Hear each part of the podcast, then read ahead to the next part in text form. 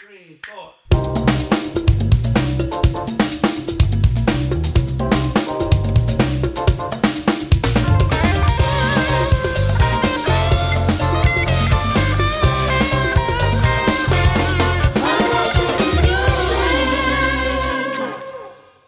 Hello, hello. Hey. Ay. Qué felicidad. Oye, Mi yo entiendo, yo entiendo como un- una paz. ¿Ay? ¿Qué fue Claro, porque Somos nosotros dos nada más. el ¿eh? desorden no está. Los desórdenes de aquí. Ah, señores. Patricia y Nelson no pudieron estar como hoy. Yo lo que hizo, le dio un timeout. Le dijo que se que estuvieran ahí afuera mientras tanto. No, ellos no vinieron porque ellos no vienen a esto. Ah, Joel está salte también, así que ya saben. Eh, nada, pero yo, aquí estamos nosotros dos. Tienen un dúo. Bienvenido a otro episodio de Lost in the Music. Traté, pero bueno. Eh, y vamos a volver con el segundo episodio del ícono, la leyenda, el final de los finales. Mm. Eh, ah, no, pero si me la va a acabar, tú me avisas. No, pero a mí me gusta, pero. Eh, gracias a Dios. El Mad- final de los finales, como final. mm. Lo es. Madonna. Antes de seguir eh, mi saga o la historia con lo que es Madonna y toda su carrera, eh, quiero que nos acordemos un poco de dónde la dejamos del último episodio. Era. Joel, ¿ya arrancamos? ¿Y qué pasa? Ah, ok. Era 1989 y ella acababa de sacar el álbum Like a Prayer, que alcanzó el puesto número uno en el Billboard 200 y vendió 15 millones de copias. Acuérdense que los sencillos de, álbum, de este álbum exitoso fue Like a Prayer, Express Yourself, Cherish, Dear Jessie, Keep It Together. Y nada, para que a finales de la década del 80, Madonna fue nombrada artista de la década por MTV, Billboard y la revista Musician. Ahí fue que yo dejé el episodio la última vez. Pues ya llegamos a los 90. En los 90 Madonna hizo mucho, así que los mismos 90 se van a, a dividir por unos episodios.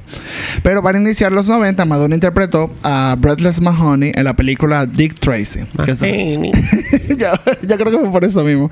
En el 1990, con Warren Beatty.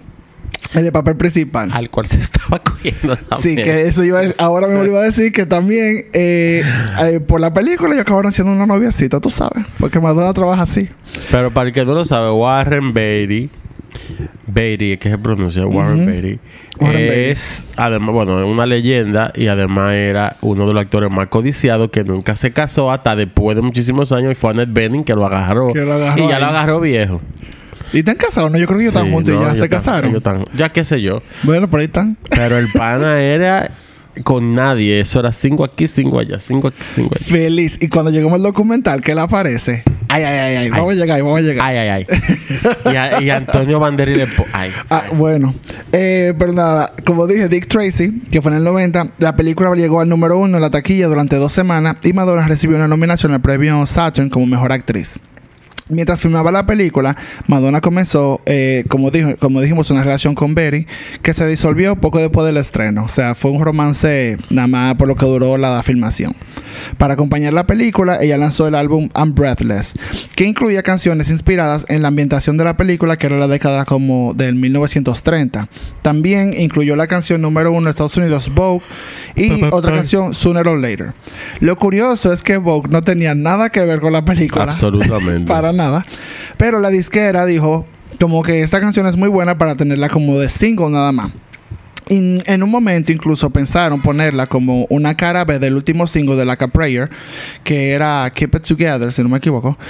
Eh, pero después decidieron que mejor vamos a agregarla en el soundtrack de la película y así usa, lo usaban como promoción y le obligaban a la gente a comprar el álbum completo. No, qué ve. Porque tú sabes que la disquera lo que quiere es su dinero. Eh, bueno, que no sabe la canción Vogue, en verdad, y eso es un icono. Eh, la canción, voy a hablar un poco de la historia. Es muy curiosa, en verdad, porque esta se hace relativamente rápido. Con el, productor Shep Pettibone, había producido como remezclas para Madonna con la que había hecho producción ya en los sencillos Like a Prayer y Express Yourself. Entonces el director de música de Warner, Craig, Craig se acercó a Pettibone con la idea de colaborar con Madonna otra vez en otra canción. Luego de esto, Pettibone creó Vogue de forma rápida y económica. Él dice, él escribió y grabó la pista como en dos semanas con un presupuesto de alrededor de 5 mil dólares. Luego le envió como el track a Madonna, quien escribió la letra y como que concibió el título. Madonna, que acababa de terminar de trabajar en la película, como dije, Dick Tracy, se inspiró en los bailarines y coreógrafos de moda José Gutiérrez Extravaganza y Luis Extravaganza. De la comunidad era de House Ball de Harlem, que era el origen de la forma de baile y le presentaron lo que es el voguing en el club Sound Factory en la ciudad de Nueva York a Madonna. Uno de ellos dominicano. Yo creo que... Hay un documental en. Bueno, yo lo vi en Netflix Creo sobre la historia de cómo Madonna hizo la canción y lo que era el voguing y cómo Madonna se inspiró y se lo llevó de gira y la demandaron ellos. Los paros la demandaron allá después y ahora son enemigos. Eso es un... Bueno, lo voy a hablar un poco más adelante porque ahí hubo como un delay, porque la demanda fue como por el documental, pero ahí lo, ahí lo vemos. Yo creo que también eran muchos los problemas. Pero como dice Joel, eh, le enseñaron a ella lo que era el voguing, que era como un método de una forma de baile underground en la ciudad de Nueva York y Vogue la canción es una canción que marcó tendencias en la música dance en la década de los 90 con fuertes influencias de la música disco de la década de los 70 en la composición que utilizaron. Madonna con esta inspiración y después de oír el beat fue a Nueva York y grabó la voz en un pequeño estudio de un sótano en el West 56th Street en una cabina que había como que había, era como un armario. Fue como que Pettibone le dijo, "Ven graba aquí" y ellos dijeron como que ella la canción como que fluyó entre ellos, fue muy rápido. Madonna fue eficiente en el estudio, siguiendo rápidamente todos los versos y coros en orden y en tomas individuales. Una y dos tomas cada uno fue lo que tomó. Eh, Pettibone fue el que dijo vamos a hacer un rap como para llenar los ocho del medio, como el sonido del medio, y sugirió como eh, tener, tomar nombre de personas eh, estrellas de cine clásica y Madonna de una vez como que hicieron una lista entre los dos y ahí es que está el icónico que a Tabellón se lo usó para como nombrar a, o darle sus flores a la persona que ella Ay, pasaron. whatever. Ese maldito término tan estúpido. ah, eh, ah, ¿el qué? Que, Give me my flowers. What flowers? Uh, ok. Entonces, mi cuarto. ah, pero también lo tiene. Nada, el punto es que a Petit Bon también fue que se le ocurrió el coro de Uh, you got to let your body. mm". El famoso coro de Vogue fue el que se le ocurrió. Y después de que Madonna, bueno, Madonna dijo como que me gustó la canción, está heavy, ella se fue para Los Ángeles, él añadió, eh, Pettibone le añadió piano y alteró la línea de bajo para como adaptarla más a la voz de Madonna.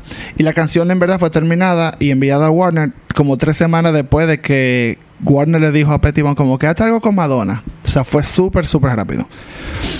Eh, eh, todo eso fue en el 90, ¿verdad? Pues en ese mismo 90, en abril, Madonna comenzó su gira mundial Blonde Ambition con, eh, con el, el disco Like a Prayer que finalizó en agosto. Esa fue una, una gira rápida.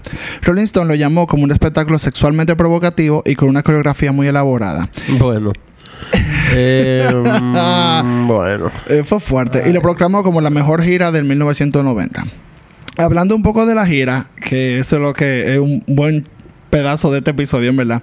La gira se dividió como en cinco actos temáticos. Primero estaba Metrópolis, que fue inspirado en la película expresionista alemana de este mismo nombre del, del 1927, eh, y el video musical de Express Yourself, ese fue como el primer acto. El segundo acto era un acto religioso de temas católicos, donde estaba como la Prayer eh, y toda esa onda Papa Don't Preach y todo. Ella cantaba eso ahí. Después estaba Dick Tracy, que era por la película del mismo nombre, que había sido exitosa en ese año. Y ella metió como un cabaret de, la, de esa época. La otra era Art Deco, que era inspirada en las primeras películas de Hollywood y con una pintura del artista polaca Tamara de Lempicka. Y que ese fue como que el foco de- del, del show. Y finalmente un encore, que era como dos canciones más, que eran las dos canciones que estaban como, que ya eran más pegadas. Que, yo creo que fueron Holiday y Keep It Together. La dirección de arte estuvo a cargo del hermano de Madonna, Christopher Chicone, mientras que el vestuario fue creado por el diseñador de moda francés Jean-Paul Gaultier. Ya tú sabes. Jean-Paul Gaultier fue el que creó el, famo- el famoso, que ahora es icónico, una de las imágenes de Madonna, de, fue en esta gira, en Blonde Ambition, que es como el corset con, el, con los conos. Ahí fue que salió. La gira obtuvo críticas positivas de los, o sea, los críticos contemporáneos, déjame yo especificar, fueron muy positivas y recaudó un, más de 62 millones de dólares en esa época. O sea, ahora mismo son como 150, mi- 150 millones de dólares. Madonna fue nombrada la segunda gira en solitario más exitosa hasta el momento, detrás de Michael Jackson. Acaba de- hay que decir. La gira generó controversia, como dije, por el uso de imágenes católicas y contenido sexual. Ahora vamos a la... Y por ella estar rapando con un cono cuando cantaba Like a Virgin. Eso yo iba a decir. Eh, eh, como yo dije, los críticos contemporáneos dijeron que la gira estaba de todo. Ahora, los críticos, como tú sabes, más vieja escuela, más antiguos, de, de lo que estaban diciendo era como que, que la gira era muy provocativa, que eso está mal, que hay que cancelarle el show, hay Pero que... eso no que era mal. para niños. Y si a usted no le gusta, no vaya. Incluso hubo una de las controversias más grandes fue que la Iglesia Católica, como había un acto religioso dentro de la, de la del show, como dice Joel, durante ese acto religioso, cuando ella cantaba Like a Virgin, ella hacía una simulación como que estaba masturbándose. Ajá, una vaina así. era. Que era como que ella se tocaba, eh, había como props Y en el había como un crucifijo arriba de ella, una vaina El así. crucifijo, exacto. Era como que Puede- abajo de la cruz ella se estaba tocando y con dos bailarines Un- eh, sobándose. Un dato. El que quiera ver ese concierto, está la gira completa, el concierto de todos los países, yo creo, en YouTube. El de Japón, el de Italia, el de Francia. En Italia el de no hubo porque- México. Ah, verdad. El de México, el, de el de Nueva York. Todos, o sea, todos están grabados de manera profesional y lo pueden ver. Y mira, No y sé por Up qué. Sigue estando muy buena. No sé por qué los grabaron todos, pero lo pueden ver. Y se ve de... O sea, es Se una maldita gira. Dame ese opening. Ay, ay, ay. Ay, Dios mío. Entonces, eh, obviamente, el Papa Juan Pablo II eh, tuvo un problema con esto de la masturbación bajo de la cruz y, lo, y los bailarines sobándose. Pero no con la pedofilia. Oh, ¿Tú supiste? Porque los padres pueden sobar niños, pero no puede... Madonna no pero puede... para dónde se soba su popa de ella, de ella. en su concierto privado, que no es público, privado. Son la gente tiene, los conciertos son eventos privados. Exactamente, no, no te gusta, no vaya. públicos, porque no, eso no es gratis, hay que pagar. No vaya entonces. Entonces, eh, Juan Pablo II insistió al público en general y a la comunidad cristiana y católica no asistir a la gira, calificándola como uno de los espectáculos más satánicos de la historia de la humanidad. Bueno, bueno. ay, Juan Pablo, Ay, ¿cómo te explico? Yo lo voy a poner de que terminemos. Eh, las protestas fueron tan grandes por el Vaticano que las can- acabaron cancelando las- el espectáculo eh, en Italia, en Roma. Eh, incluso en Toronto la policía amenazó con arrestar a Madonna por la interpretación de Like a Virgin, como dijimos, porque eh, por la simulación de la masturbación. Sin embargo, Madonna dijo de que bueno, el show va, si me van a meter presa, me metan presa. Al final la policía decidió no presentar, no arrestarla. Y Madonna lo que dijo fue, la gira de ninguna manera hiere los sentimientos de nadie. Es para mentes abiertas y les permite ver la sexualidad de una manera diferente, la propia y la de otros. Es fuerte. Se grabaron y se transmitieron varios conciertos, incluido el último espectáculo que, del de la gira, que fue en Niza, que se emitió como especial en HBO. Después fue lanzado exclusivamente en, en CD bajo el título Blonde Ambition World Tour Live. Aparte, aparte de eso, salió un documental dirigido por Alec Kershishan que se llama Madonna Truth or Dare. Bueno. Eso fue en el, Ese, el ese 91. documental, yo tú ni, ni hablara de eso. Hice un episodio solo de eso. Yo, tú sabes que yo estaba viendo el documental, yo dije, mierda, mierda. Yo, de- amo ese documental. Qué debacle. Yo creo Qué que depravación. Yo estaba pensando como el documental en el momento, dije, ay, cualquiera hace como un episodio, el episodio este de hasta el documental. Pero no, porque es que es mucho Qué desclase. Me encanta ese documental. que, que oye, oye la historia del documental para que tú entiendas. Madonna fue la que se acercó a Kershishan para hacer un especial de HBO sobre la gira, después de ver su proyecto Senior en Harvard. Inicialmente la planeada, era planeada para hacer una película de concierto tradicional. Kershishan quedó tan impresionado con la vida detrás del escenario que convenció a Madonna para que convirtiera el foco de la, el foco de la película. Lo que da mucha risa es que por eso tú dices que por qué está todo grabado nítido y eso, fue porque se grabaron para eso. Ese era el objetivo, como tú sabes, un Corsen film. Era No, coger todo lo, sea- más, lo más chulo, lo más lindo. Se grabaron también porque algunos países por ley obligan a que se pasen por televisión. Sí, pero te digo en general porque la gira completa, porque Madonna se lo llevó a él desde Japón, que fue la primera parte de la gira. Ella se lo llevó, que dijo, ven, vamos a grabar del principio. Y él empezó a grabar, pero se dio cuenta como que, ah, pero podemos hacer este tipo de película, como viendo cómo era la vida atrás del escenario. La película fue eh, financiada completamente por Madonna, que fue la productora ejecutiva, y la película fue editada en blanco y negro con el fin de emular como cinema verité, tú sabes, para ser más artístico. Mientras que las escenas en actuación Esa en vivo, mientras que las escenas de actuación en vivo son en color. O sea que si lo ven, se va cambiando como que lo que behind the scene es bien blanco y negro, como ella, que sé yo qué, y después se ve dándose, dándolo todo en el escenario normal.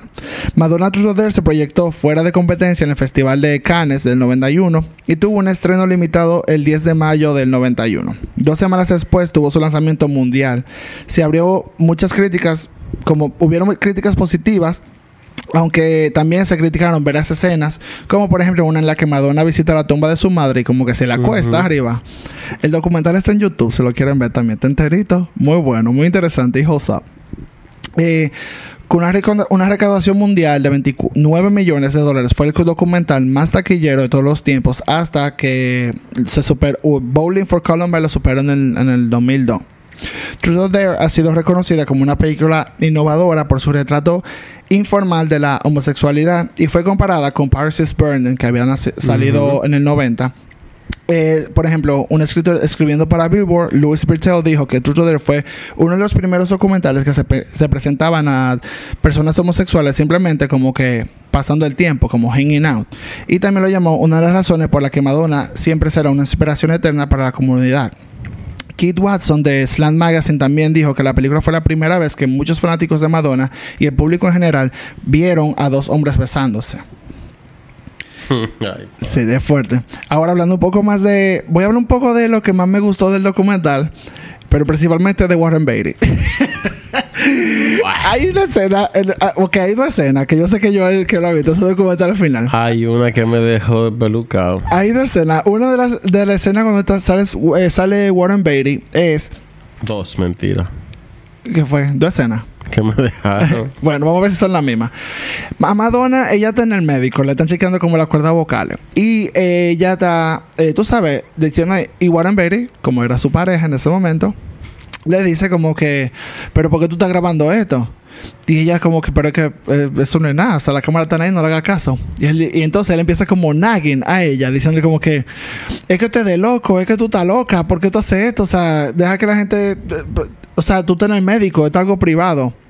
Y ella dice a la cámara, al médico como que, sigue grabando, a mí no me importa. Entonces, cuando él está sentado, tú ves, si tú ves el documental, cuando él está sentado y le dice, di que, Trajeado. eh, gracias.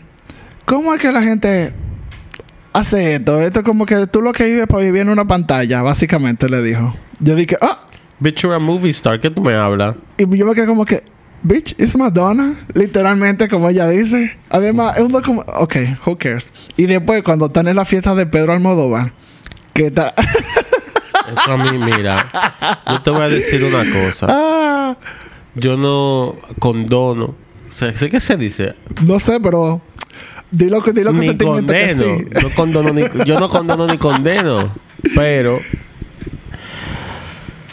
Fue icónico. O sea, ella fue. Ella fue atrás de Antonio y Banderas. se le trayó a Antonio Banderas. Básicamente le Y dijo: no. Vámonos a cingar y tu esposa que se vaya al diablo. Con la esposa ahí al lado de él. No, oye, oye, porque yo lo comenté el otro día. A mí lo que me da risa es que ella estaba preguntando, ok, vamos para la fiesta de Pedro Almodóvar, eh, Antonio Bandera va a estar ahí, eh, yo voy a hablar con él, ¿qué le puedo decir? ¿Cómo es la vaina? ¿Qué sé yo qué? ¿Cómo es? Y ella llega, y y ya tú sabes, está bien flirty con Antonio, como que vamos arriba, ¿qué estamos? Estamos en España. Y Antonio como que le va y alguien le dice a ella como que, ah, esa es la esposa de Antonio. Y ella como que, ah, un placer. Qué desgracia. Pero tú supiste que después dije, bueno, vamos a seguir flores porque si algo sale. Ay, Dios mío, Madonna. Y, también un, un paréntesis pequeño, también documental, ya para tampoco hacer el episodio de eso.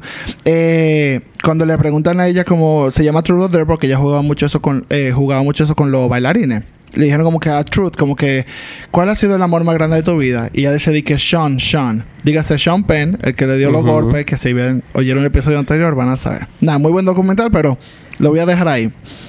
En, eh, la revela para que sepan de esta gira, Blonde Ambition, eh, hasta en el hace poco, en el 2017, Rolling Stone la incluyó como una de las mejores giras de los últimos años.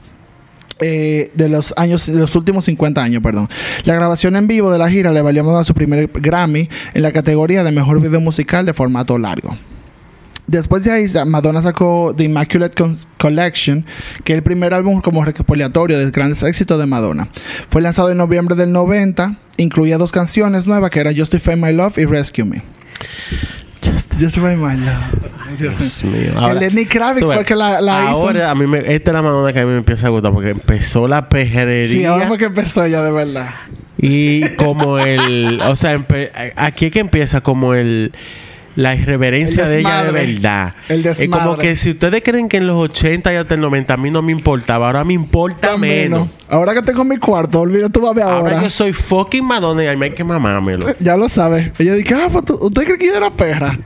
Tú vas a ver perra ahora. Si tú crees que, que, que yo pajearme arriba abajo de un, de un crucifijo fue mucho, Bueno. prepárate con lo que viene ahora. Hold my purse. Tú vas a ver ahora Porque ahora viene erótica, viene bedtime story, viene uh, el libro. Ay, ay.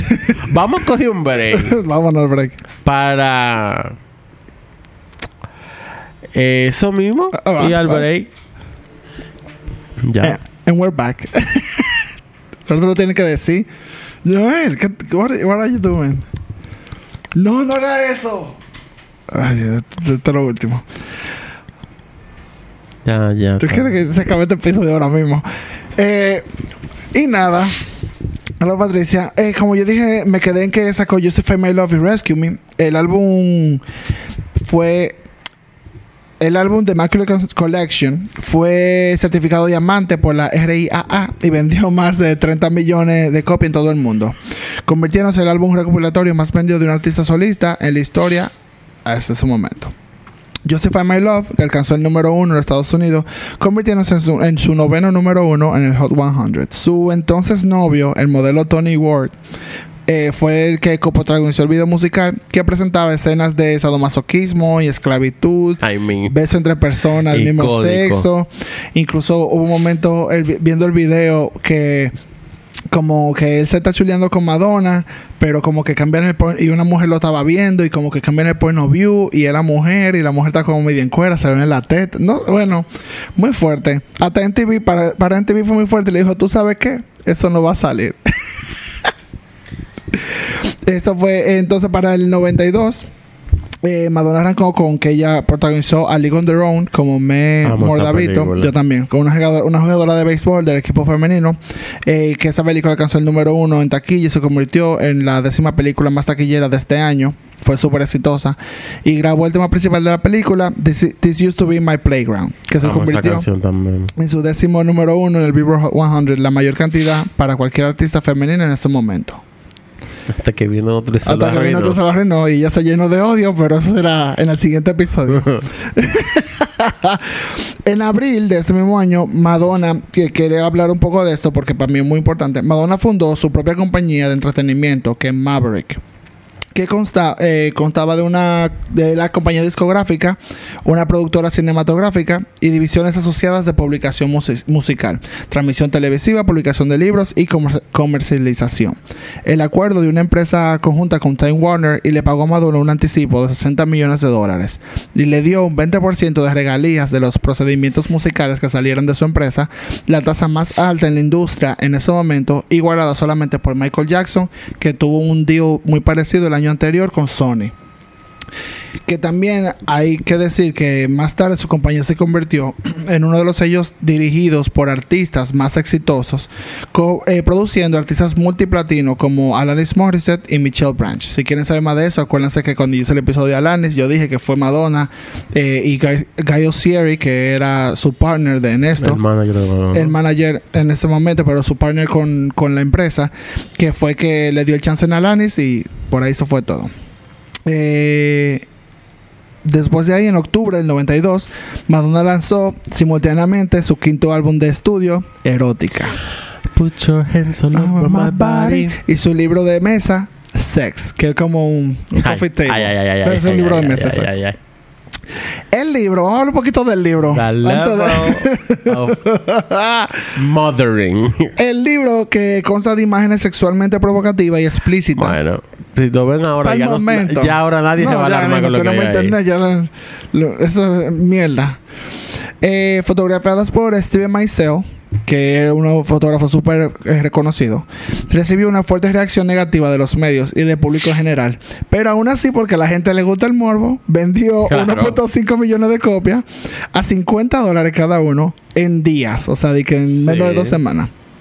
La reacción generalizada, incluso de- del libro, el libro se escandalizó tanto que eclipsó a Erótica, que para hablar un poco más del álbum, es un álbum conceptual sobre el sexo y el romance que y Madonna creó un alter, un alter ego, Mistress Dita, inspirado en la Oh actriz.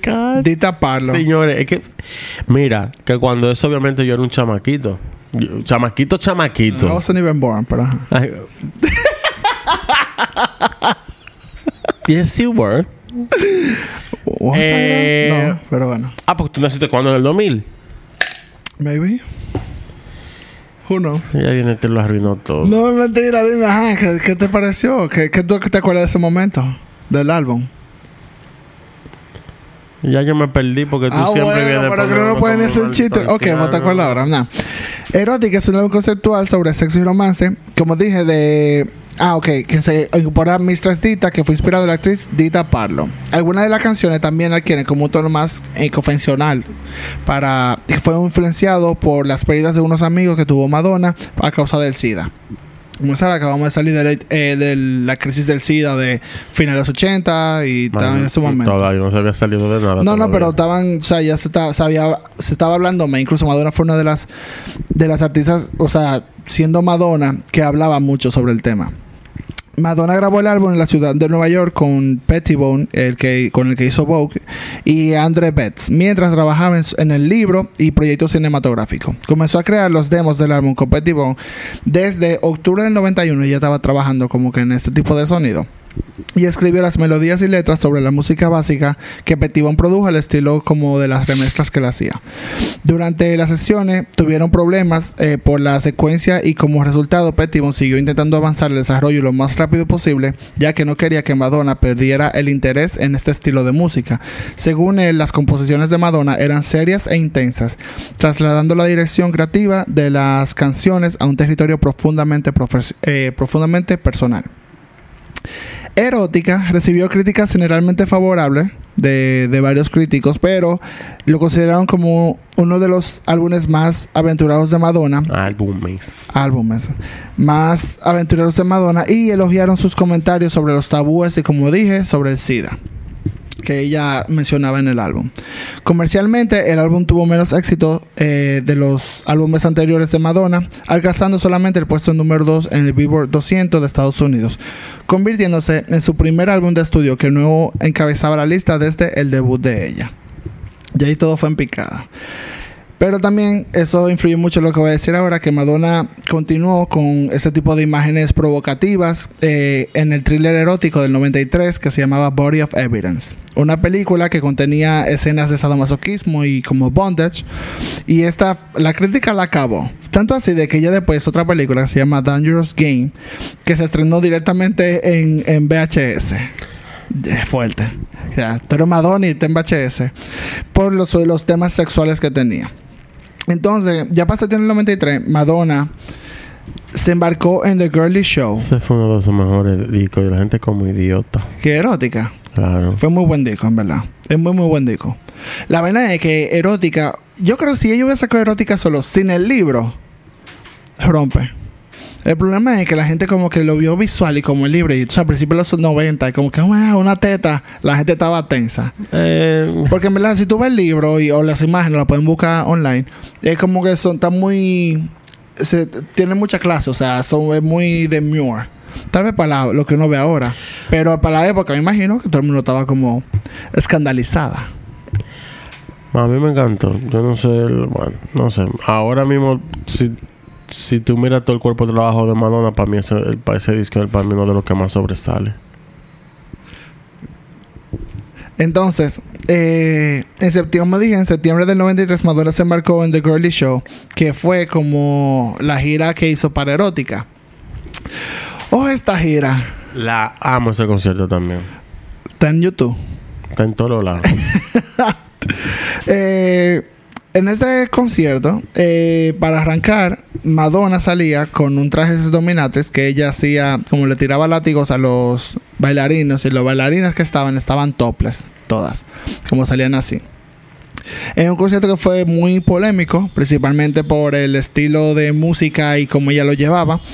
Y que incluso las yo dime otra vez como en la gira voy a hablar de los cómo se dice de los problemas que tuvo por ejemplo en Puerto Rico ella tomó la bandera de la isla Me acuerdo de eso como ayer. ay Dios mío entre sus piernas en el escenario Se la pasó por la cuca. literalmente y tú no sabes el lío que se armó yo estaba leyendo noticias y la gente de Puerto Rico mínimo quería que la metieran presa que Yo la me- mataran Me que acuerdo de... Tú sabes que el latino es el más dolido. Ay, Dios mío, yo dije, hermano, pero ya la querían banear de la isla, que no podía ser, que no podía Igual volver. que aquí, que la solo- música. Que son los más nacionalistas, pero dejan que, lo- que los políticos... Siguen votando por los políticos que nos lo están metiendo frío. O sea, por, por Dios. Bueno, ese- bueno, vamos a dejarlo ahí para no, no irnos en esa, en esa, en esa vertiente. Eh, en marzo del 94, ya cuando ella, ella terminó la gira, pasó eso, ella cada país que ella iba trataban, obviamente, en Italia trataron de cancelar la gira. Pero en esta vuelta no pudieron. no pudieron, tu- tuvieron que dárselo igual. Eh, como que tuvieron varios problemas, pero ya al final ella acabó la gira a final del 93. Entonces, después de ahí, ella seguía como en el medio de la, del ojo público. Principalmente con lo con que la persona que ella salía empezó a salir en este momento con Dennis Rodman y después empezó a salir con Tupac Shakur. Entonces mucha gente la vio como que ella lo que lo estaba buscando, como buscando street cred, por decirlo así. Entonces, en marzo del 94, apareció como invitada en el Late Show con David Letterman. Usando, ella empezó a decir mala palabra, que tú sabes que no se podía. No, no, se puede, en verdad. Y ella le entregó a Letterman un par de, de su panty. Y le dijo en cámara, dije, eh, como que huélela. Ay, Dios mío. ¿Para qué fue eso? Los lanzamientos de su libro. Great TV. Great Oh, TV. no, no, lo pueden buscar en YouTube. Todo está en YouTube, te digo. Excelente. No notes.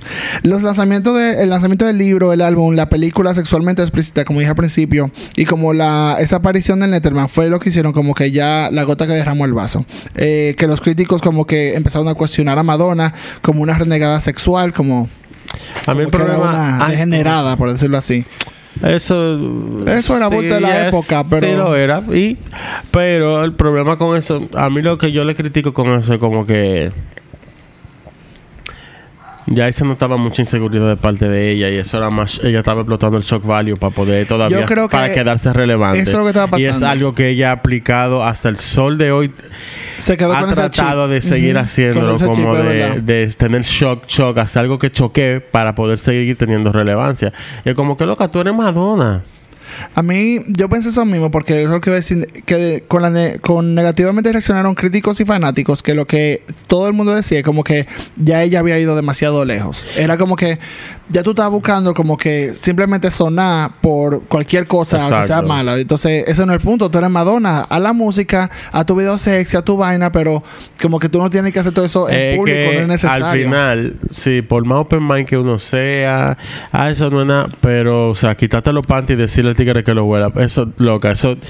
that- Sexual harassment. that's ni siquiera, no, porque el hermano es otro sucio, lo más Ah, seguro se lo pidió verdad. él. No lo dudes. Es el Seguro feliz. feliz, Pero es como que this is, es como que this is gross, girl.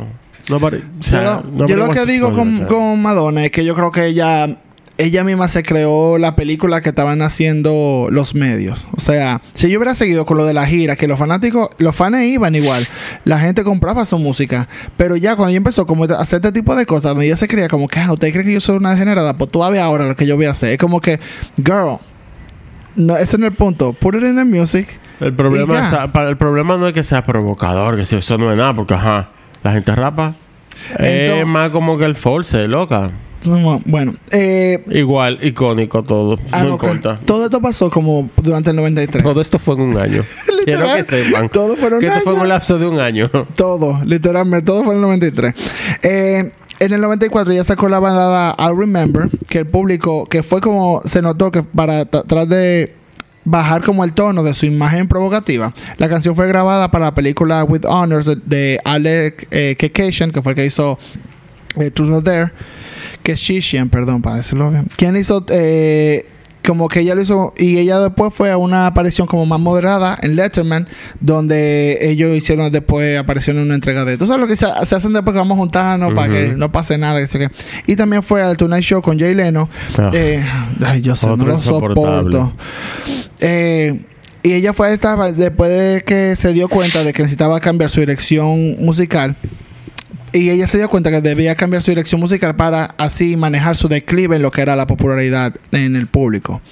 Así salió con su sexto álbum de estudio, Bedtime Stories, en el 94, Mm. que ese es una ñema de disco. Ay, ¡Qué maldito disco! Pablo, por Dios. Ah, porque tú estás hablando ahí de, de- de todo y de vaina. Pero Dios mío. Mira, no voy a hablar del break porque quiero que la gente lo vea en Patreon, pero después de todo lo que tú dijiste en el break, ahora yo soy el que... Yo te estoy diciendo a ti que es que... Patricia, ven a oír, por favor. Apóyame. Ay, ay, ay. Dios mío, me están arra- yo, voy a yo me voy a cancelar yo mismo. Entonces, Bedtime Stories, Madonna empleó una imagen como mucho más suave para intentar mejorar la percepción del público. El álbum debutó en el número 3 de Billboard 200 y generó dos, es- dos éxitos entre los cinco primeros en Estados Unidos, que fue Secret y Take a Bow. Night is over. Ay, ay, ay. Es un disco. Secret es... Yo lo estaba oyendo justo antes de empezar a grabar. Y ahí también las canciones favoritas. Ah, Human Nature está en ese disco. Secret, Take a Bow. O sea, ahí no hay. Bedtime Story que fue con Bjork. Oh. La escribió Bjork con ella. Bueno, no. La escribió Bjork con otros escritores, no fue Madonna. ¿Cuál? Bedtime Ah, Story. Bedtime Story, sí, sí, sí. Eh, Don't Stop también es muy buena. No sé, esa, esa canción es. Ese álbum tiene clase. el Madonna, álbum es la No mejor, Notes. Lo digo siempre, la mejor Madonna fue la de los 90. Eso sí es verdad. Eh, Entonces. este último, sorry, este eh, que me, me iba a jugar. Take a Bow encabezó el Hot 100 durante 7 semanas, que es el periodo más largo de cualquier sencillo de Madonna. Something to Remember, una colección de baladas que ella hizo después, que también se notó que era como para... Ella, so- ella empezó a trabajar para ella suavizar su imagen. Se lanzó en noviembre del 95. Eh, el álbum incluía tres canciones nuevas, que You'll See, One More Chance y una versión de I Want You de Marvin Gaye. Hoy la versión me gustó mucho, está, está heavy. Pasa Madonna, it was cute. En, en febrero del 96, Madonna comenzó a filmar el musical Evita en Argentina. Vamos a hablar. Vamos a hablar de este documental ahora. Documental no, película. Eh, Evita, para quien no lo ha visto, es un musical de basado loosely eh, sobre la vida de Loosely. Ah, allegedly, allegedly. Eh, sobre la vida de Eva Perón. Este, bueno, bueno, yo creo que Evita es una película que, que Movie lo va a tener que hacer en algún momento, es otro podcast muy Bueno, yo de Evita tengo que decir que Madonna es una actriz terrible. Ah, bueno, Eh, o sea, mala con cojones, además de la... Primero, la cuando anunciaron que iba a ser Evita, eso es lo que voy a hablar iban ahora. a quemar a Argentina, yo creo. Eso es lo que iba a hablar ahora. Cuando dijeron que, que Madonna, porque mira, al principio Evita pasó como mucho tiempo en, en desarrollo. Era como Oliver Stone en un momento que lo iba a hacer. Entonces él quería que fuera Michelle Pfeiffer. Michelle Pfeiffer se preñó y no pudo. Después empezaron a buscar y quería como que iba a ser Glenn Close. No pudo. O Meryl Streep empezaron. Incluso estaban viendo que fuera una persona que sea de Broadway por el tipo de canciones que son, que son bien como ópera y eso. Pero Madonna, como ella, ella es Madonna, ella dijo, espérate tú a ver. Habían cambiado de director. El director era Alan Parker. Y ella le escribió una carta de cuatro, eh, cuatro páginas diciéndole de por qué ella era la indicada para el papel. Y le mandó como el, el, el videoclip de Take a Bow, creo que fue. No, de- creo que fue de Tecabón. No, no me acuerdo ahora bien mucho. Y ella le dijo que ese era como su. como su reel para su audición. Wow. I'm telling you, es fuerte. Pero él la vio y es como que. Y la jeva al final como que empezó a decir tanto. Y él le dijo de que, mira, está bien. Vamos a tener una reunión. Vamos a ver la pasito de Vita. Pero yo creo que tú sepas que esto no es un, un video musical extendido de Madonna. Esta es mi película y tú haces entonces lo que yo diga. Si tú te acatas que tú hagas lo que yo diga, vamos a hablar.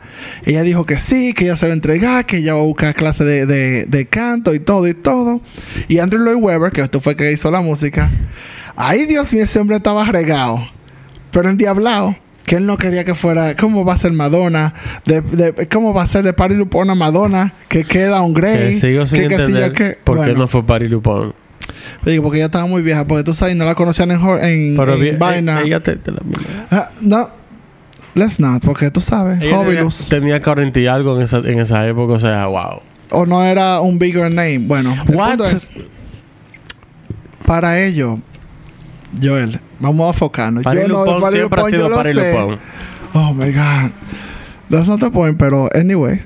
Y Argentina, obviamente, se endiabló porque dijo, ¿cómo que viene Madonna? Pero Madonna se tomó su personaje en serio. Ella incluso viajó para Argentina un tiempo a hablar con gente que conoció Evita, eh, a, a ver cómo donde ella vivía, a ver, a mezclarse con la historia. Empezó a trabajar con un vocal coach que le empezó a decir, incluso ella encontró de que un rango más alto de su voz que ella nunca, nunca lo hubiera encontrado si no hubiera sido para la película. Y bueno, exacto. Beautiful gowns, pero ella trabajó, la ella estaba entregada. sí, pero igual actuó malísimo. Ah, fue fuerte. O sea, el que si, el que se acuerda, si vio la película y se acuerda, sabe de lo que estamos hablando. Y si no, no la vea. Y le dieron el Golden ay, Eso iba a decir. Eh, durante el rodaje, Madonna se enfermó varias veces. Eh, en ese momento, ella se enteró de que ella estaba embarazada. Pero en la vida ella dijo como que al principio era como que, ah, que las escenas son muy fuertes, que estoy en el personaje, que Evita, Evita soy yo, yo soy Evita. Y, eh, pero mientras más pasaba el tiempo era como que, pero estoy muy enferma, estoy muy enferma. Resulta y acontece que está embarazada. Yo me acuerdo de todo eso.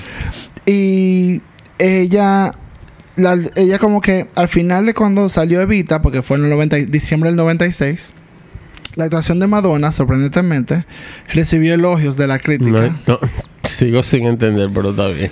Porque lo, porque lo tomaron como un renacimiento de su carrera como cantante.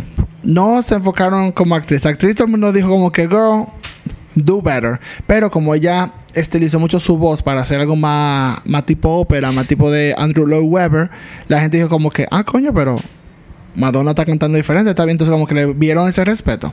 Y como dice Joel, ganó el, el Globo de Oro, el Golden Globe, a Mejor Actriz, Musical o Comedia.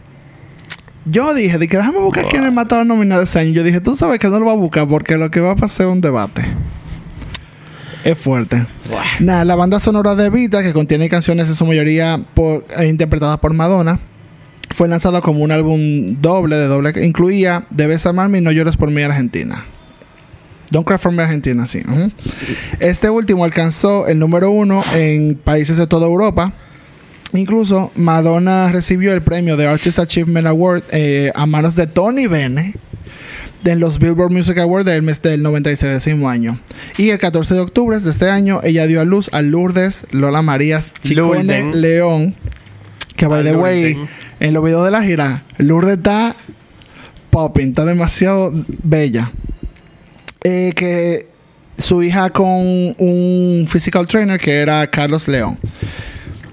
Que yes. Sí, en verdad. Yes. I don't blame her. Work. Eh, ella dijo que durante este momento era que ahora con 38 años, eh, oh perdón, la gente decía de ella, ahora con 38 años Madonna finalmente triunfó en la pantalla y logró su sueño de tener un hijo. Ambos en el mismo año. Había llegado a otro punto de inflexión en su carrera, reinventándose a sí misma y a su imagen ante el público. Al final su relación con Carlos León terminó en mayo del 97, el mismo de que la niña naciera, eh, porque ella declaró que era mejor como estar mejor como amigos Y fueron muy buenos co-parenting, en verdad.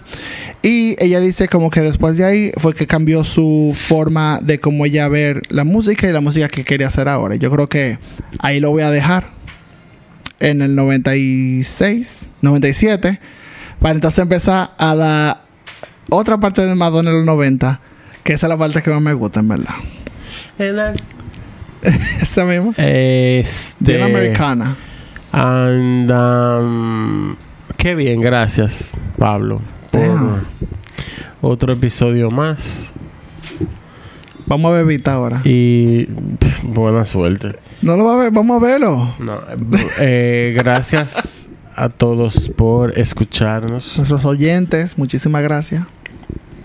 Síganos en Instagram, en Los In Music Podcast. Pueden escucharnos en el Patreon, que ya está con un tier gratis, o sea, con un nivel gratis y un nivel pagado, donde pueden escuchar el break, que es el break de este, de este episodio, oye. es el break de este episodio. Os digo lo que pasa cuando decimos que venimos ahora. Eh, pero hay más cositas y Pero también aquí es gratis. Eh, hay pila de información, subimos imágenes. Exacto. Hay mini, mini noticias que hacemos. hay contenido exclusivo igual para las personas que están Así en que el denos, Patreon. denos follow ahí. Bye. Bye, señores. Bye bye.